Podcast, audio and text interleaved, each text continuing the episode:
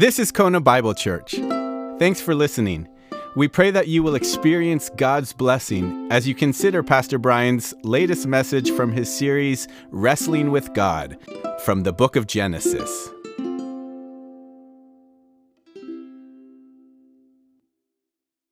Genesis 11, 1 through 9 says this The whole earth had a common language and a common vocabulary.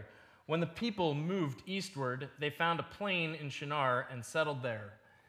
Then they said to one another, Come, let's make bricks and bake them thoroughly. They had brick instead of stone and tar instead of mortar.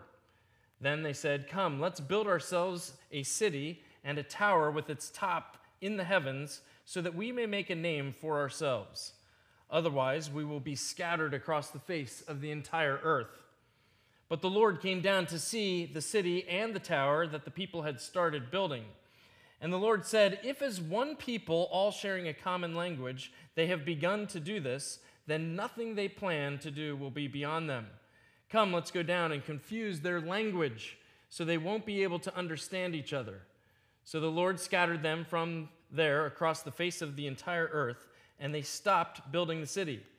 That is why its name was called Babel because there the Lord confused the language of the entire world, and from there the Lord scattered them across the face of the entire earth.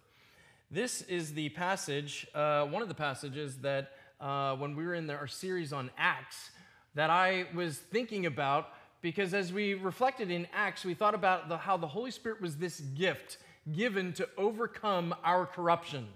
And as you go through the book of Acts, you see a number of corruptions that got put into humanity and seeing the Holy Spirit overcoming those things and really giving us a deliverer uh, from the judgment of a number of different things. And language was one of those things we saw so early on in the book of Acts. And so after we left Acts, I thought, well, let's go back and see how the corruption was originated. And so uh, this is one of those passages that we are looking at. So we are in the final chapter here of the first part of Genesis. Genesis 1 through 11 is kind of this, this block. And it, uh, interesting how it just worked out.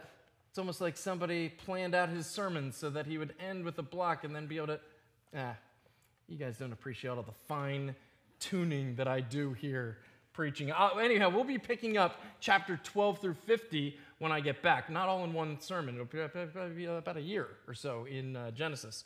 But we'll pick that up when, when I get back. But here ends kind of the first section of Genesis 1 through 11. We've seen a number of things come across in this section. But really, what we've kind of titled this entire series is Wrestling with God. The idea of will you trust Him and His Word? And so, Andrea, what a what an interesting thing to be able to uh, you know hear your testimony and see the journey you're on and really begin to uh, be wrestling with God through those things. And you'll, you'll be, I think, surprised. I won't, we won't, we shouldn't be surprised. But the Holy Spirit, you know, set this up for you to testify today uh, with what's going on. So thank you for that. Uh, we see a number of different things that we can wrestle with God on. And the first 11 chapters are kind of like, I guess, what I would call prehistory. And, and when I say that prehistory, it means you know, I wasn't there, is what it means. So we can sit down and we can argue about a lot of different things if we wanted to. Uh, talk about creation of the world. Did it happen in six days? Did it happen over billions of years? Uh, or any of the 17 views in between. Uh, we could talk about that. But the reality is, that's not really the point. I, when I think about that, I always think, well, I wasn't there. So he can do whatever he wants to do and I trust that it all come out in the wash. Now, it doesn't mean I don't have uh, opinions on the uh, topic and, and thoughts about it, but I'm not going to belabor those kind of things that create dissension between us. What we really want to do is we want to kind of come back to okay, there's a creator God. And what is he saying in these first 11 books? One of the things that he's saying is, I'm the one who decides what is good and what is evil. Not you, I get to decide that because I'm the creator. And so, one of the things that we wrestle through are not just the scientific slash word of God things that are happening kind of almost in the prehistory era, but we're really coming back to this idea of going, well, wait a minute, corruption gets introduced to the human race. And once corruption gets introduced, uh, by mankind elevating his will above God's will, then, well, we could say this, I think, correctly all hell breaks loose uh, when that gets, uh, gets introduced. And so we begin to think about a number of things. One of these things that we think about is this idea of wrestling with God. Have, have you been wrestling with Him? Uh, the name Israel literally means that, or maybe even from God's perspective, you could say God contends with man. And, and that's such an interesting dynamic, I think, to have God contending with us, and our response is, well, I'm going to wrestle right back then.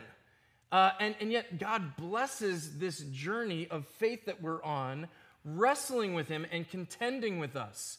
Because after all, doing right does not come naturally to us.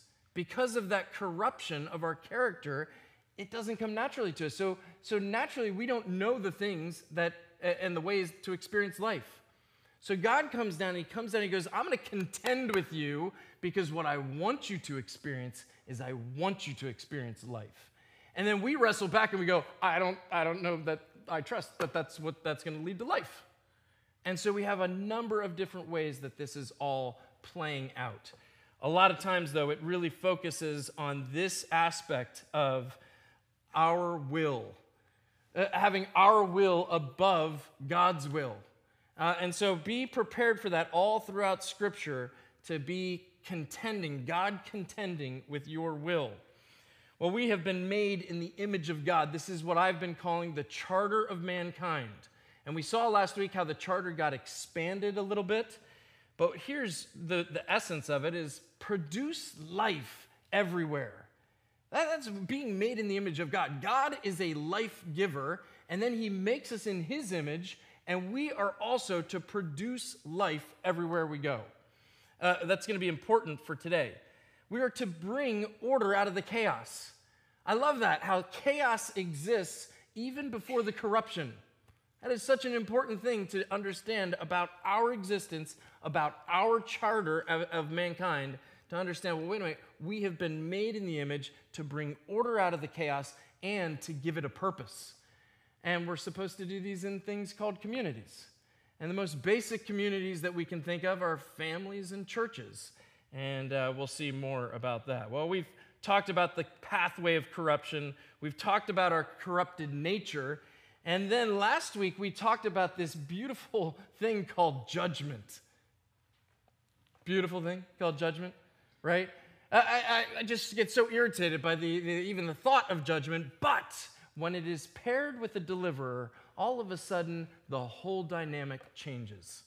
Right? Because if you think about, like, typically the judges in your life, they're not usually able then to deliver you.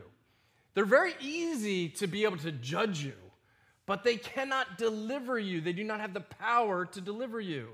And, and, this is one of the things that I think our culture needs to have framed for them so regularly in our conversations with them because our culture thinks, or when they think of God, they think of him as a distant killjoy, cosmic killjoy, just judging, boop, boop, boop. But he's not that, folks. God is a judge, but he's also a deliverer. We sang about it in our, in our songs today.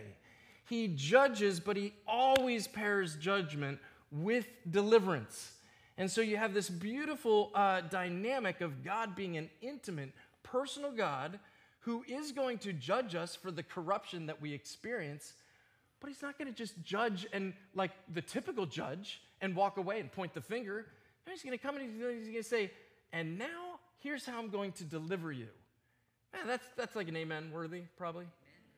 I know. Any of you girls, Baptist girls? Amen. Yeah, right. There we go. All right. I need a good Baptist girl in here shouting out amen. So God judges but he delivers. We saw that last week. And please work that into your worldview as you, as you begin to construct a worldview that is, that is true. Please understand that God is a judge, but he's a deliverer as well. Well, we have this chaos conflict that's going on here in our world because the chaos exists prior to corruption. But guess what happens when corruption gets introduced to the chaos? It makes it worse Think about Adam and Eve for a second. Here they are, they're in the Garden of Eden, and there's a little bit of chaos going on. God has given them this charter to go produce life everywhere, give it order, give it purpose, and do it in community. And yet, uh, they're not even thinking, like, no corruption, right? So, so they don't have any cares in the world. But as soon as corruption gets introduced, boo, all the, the doubts start to stir up. You, you see it immediately in the life of Cain that we already kind of looked at, but he asks the question after he murders his brother. He goes, Well, you, you, this judgment is too unfair, first of all, and how am I going to be protected as I go into the chaos? Who is going to provide for me as I go into the chaos? These are basic natural questions that we all have that Adam and Eve really didn't experience until the corruption comes in and creates all kinds of doubt for them. So now, all of a sudden, think about those questions for yourself. This is a very personal sermon, but you can begin to ask those questions Who is going to provide for me? Who is going to protect me as I am being sent into the chaos? I, I believe that He has sent me. Your, Michaeli, your testimony is exactly the same thing. And I would say for YWAM students, probably, that's one of the best things in seminary students. One of the best things is to get together and hear provision stories. Because it just doesn't stop. Because when you do have the faith that God calls you into the chaos to go bring order and purpose, that He will provide and protect for you. But that's not a, that's not a normal response, right? That's a God empowered response in order to be able to do that. And so, really, this chaos conflict is you can have two, two responses to it. You can respond in faith. And that's a beautiful thing to be able to see uh, the response of faith. It, are you going to make a name for God or are you going to make a name for yourself? The response of faith comes in and says, Oh, I hear the charter that I have been given to go into the chaos and to bring order and purpose, to produce life everywhere. And yet, in that process, what is stirring, because of the corruption that we experience, what is stirring in my heart are these questions of going, but how? How am I going to provide? Uh, how's that, how am I going to be provided for? And how am I going to be protected? The chaos is crazy. I, am nervous about the chaos. I, I don't want to go into the chaos alone. And that's kind of ridiculous to trust some invisible being talking about how he's going to provide and protect me but that is the faith response. It comes back to recognizing, going, wait a minute, there's a creator. We're made in his image, and we are to reflect his glory to the world. And so we have this opportunity then by faith to really go, all right, I'm going to make a name for you. So it is your reputation that is at stake. You know, that's what the psalmist repeats over and over. You cannot escape how often the psalmist is writing and saying, For the sake of your reputation, Lord, deliver me. For the sake of your reputation, provide for me. For the sake of your reputation, protect me as I go into the chaos and live out my calling that you have given to me and all of mankind to go bring order and purpose to the chaos and bring life everywhere. This is all throughout Scripture. These cries of the heart, because I think the psalmist is well aware uh, it takes faith to do that. It's one thing to know it in your head, but you have to move it from your head down into your heart to really believe and be able to take that step and, and then say, okay, I'm not banking on anybody else, but I'm banking on you because you're the one who promised that if we live out this calling to bring glory to your name, that you will do it. So the response uh, of faith is, is one uh, of the ways that you can work your way through the, the, the conflict of chaos. You can respond with faith, but it takes that determination and recognition that it's not about you. So when you get together and you tell your provision stories, it's not about coming up here to the microphone and testifying and going, hey guys, it was so cool. Uh, I mean, it was awesome how I provided and protected for myself. No, no, it's all about going, wait a minute, my life is simply a reflection of God doing this. and let me take that image of God to my friends, my family, my neighbors, and my coworkers into the community so that his name can be exalted. You see, what, what he's asking us to do, he's asking us to construct communities that serve one another. Right? I mean, this is the whole idea that we do this in faith. Uh, we do it by doing it in community. And so, if we do it in community, these communities are communities that serve one another. It's not about serving yourself, it's about serving one another. And, you think then about, well, wait a minute, what were those communities we talked about? We talked about marriage and we talked about churches. And wouldn't it be nice in this world if we had marriages like Doug and Ruth here, 55 years of two people devoted to saying our marriage is going to be a reflection of God's glory? Because we are not in this to serve ourselves, we are in it to serve one another. See, that's how we serve God by serving one another. Wouldn't that be nice? Right now, Rebecca is saying, Amen, preach it and then live it, boy. If only this guy up here was, was living out what he was preaching, and, and really that is the vision, that is the call, and it is why God comes down to contend with us, because we don't naturally do that. He needs to come down. He says, uh, Boy, you better start serving that girl because that is what I have called you to do. If you do that, you will be making a name for me, not for yourself. You think about the American dream. Who does the American dream serve? Self. You need to have that eh, the marriage and the two cars and the white picket fence and the house. That's all about building for yourself. That is not building for God. Now, God might give that to you in part of His response to you, but it is not the motive for why we do it. No, no, we, we, the motive for coming together as a couple is hey, baby, you are my, you want to be my co laborer? You want to go into the chaos and produce life everywhere with me? Here's what I'm going to do I'm going to, I'm going to devote my life to serving you. Now, that is very easy to say, it is much harder to do. But if we do not have that as the vision, man, we're, we're lost already. And based on the, on the divorce rate, both inside the church and outside the church, I would say we're lost. I would say we have forgotten the vision. But here the gospel comes back and says, no, this is what we are to do. By faith, we are to make a name for God, and we do so by constructing uh, communities that serve one another. It is defined by mutuality and respect. This is why he takes, I think, from the side, not from the foot, not from the, no, out of mutual respect because we are co laborers going into the, to the chaos together. And so there's that, that constant respect for one another that we have to have for one another. That it, she's not just here to serve me. No, how can I serve her? And again, I think she's saying, boy, maybe go keep this one on you know, speed dial this sermon for you. Well, what's going to happen then when you have this, if you are able to live this out by faith, what you're going to have is you're going to have healthy communication. Okay, that, that, that's just, that's part of it. When you serve one another, you're going to want to listen.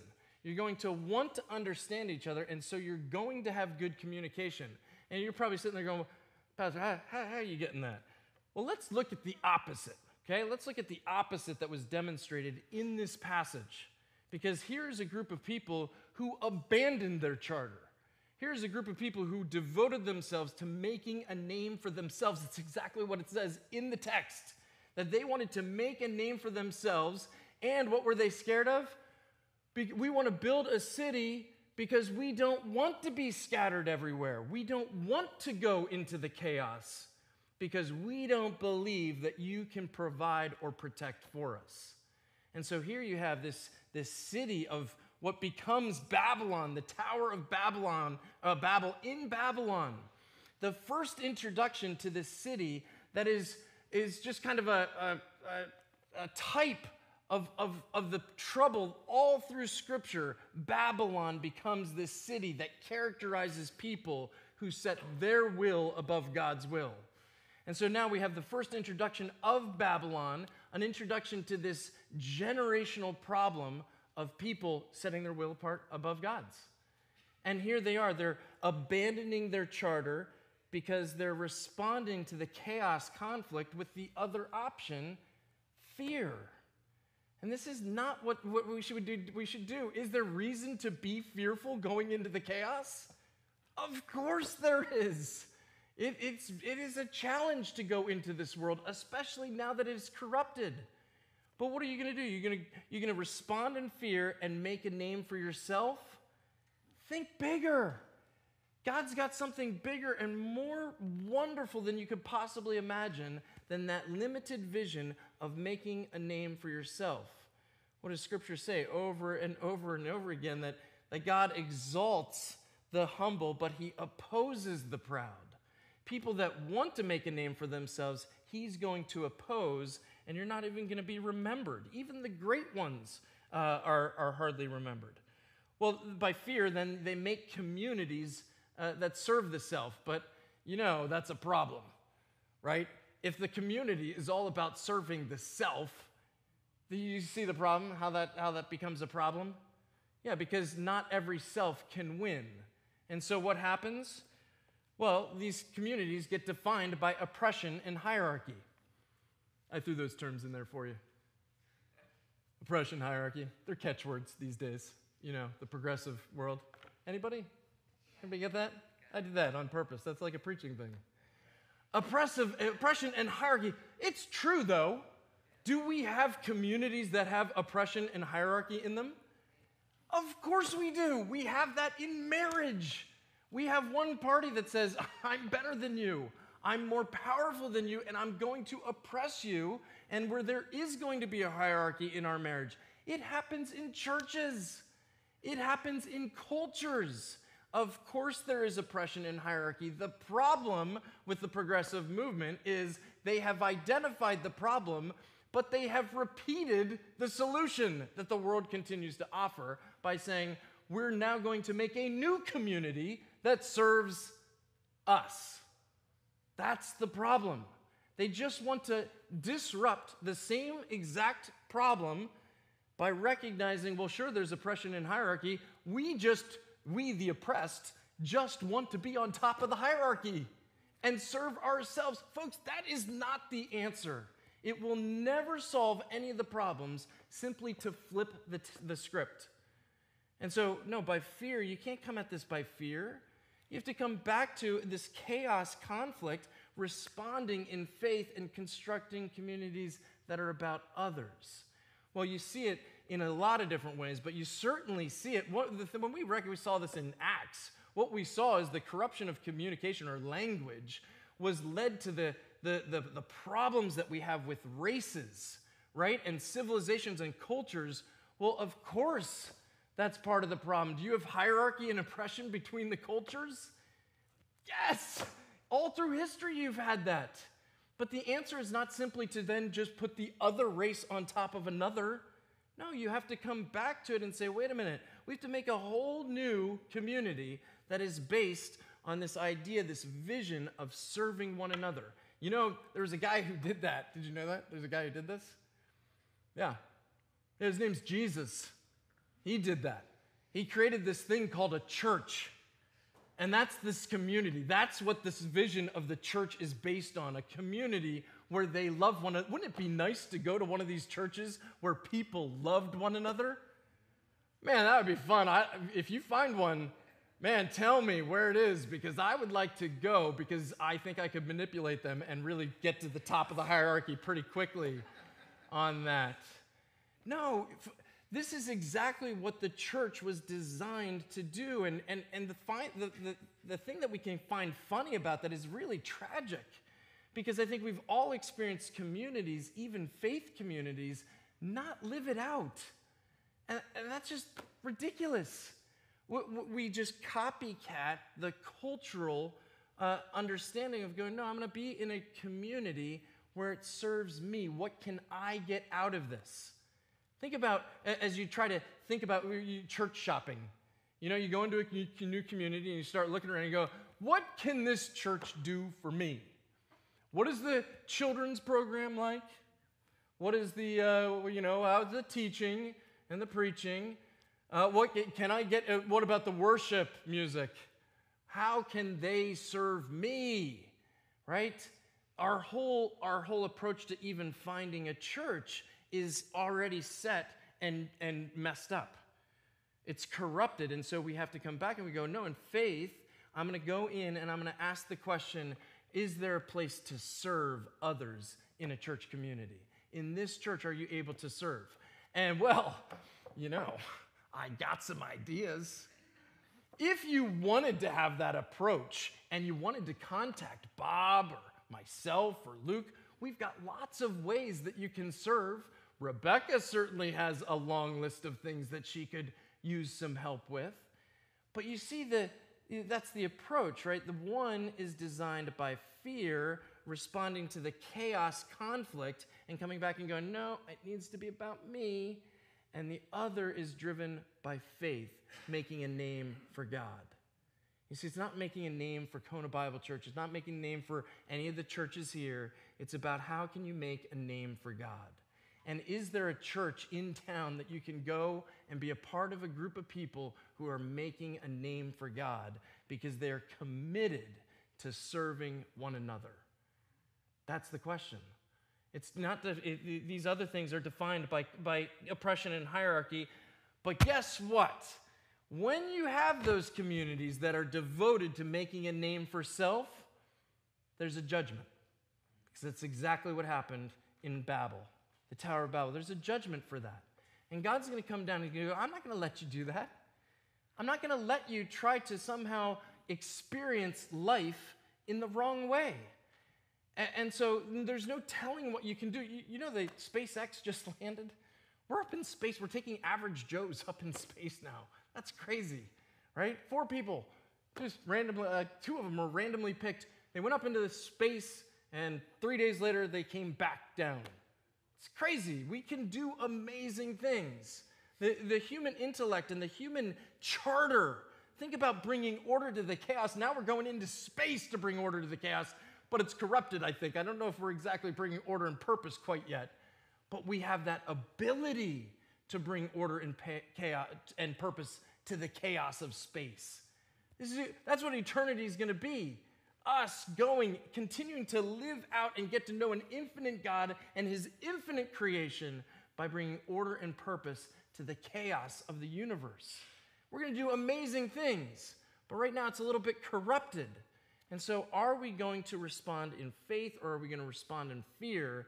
If you respond in fear, you're going to make communities, and they're going to be judged for their, their uh, this self motivation.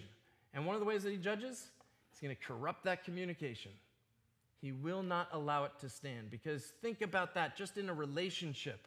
When you're in a relationship and it's all about you, you're just trying to tell the other person what to do and what to think, right? You're not spending any time trying to get to, I mean, this is like counseling 101.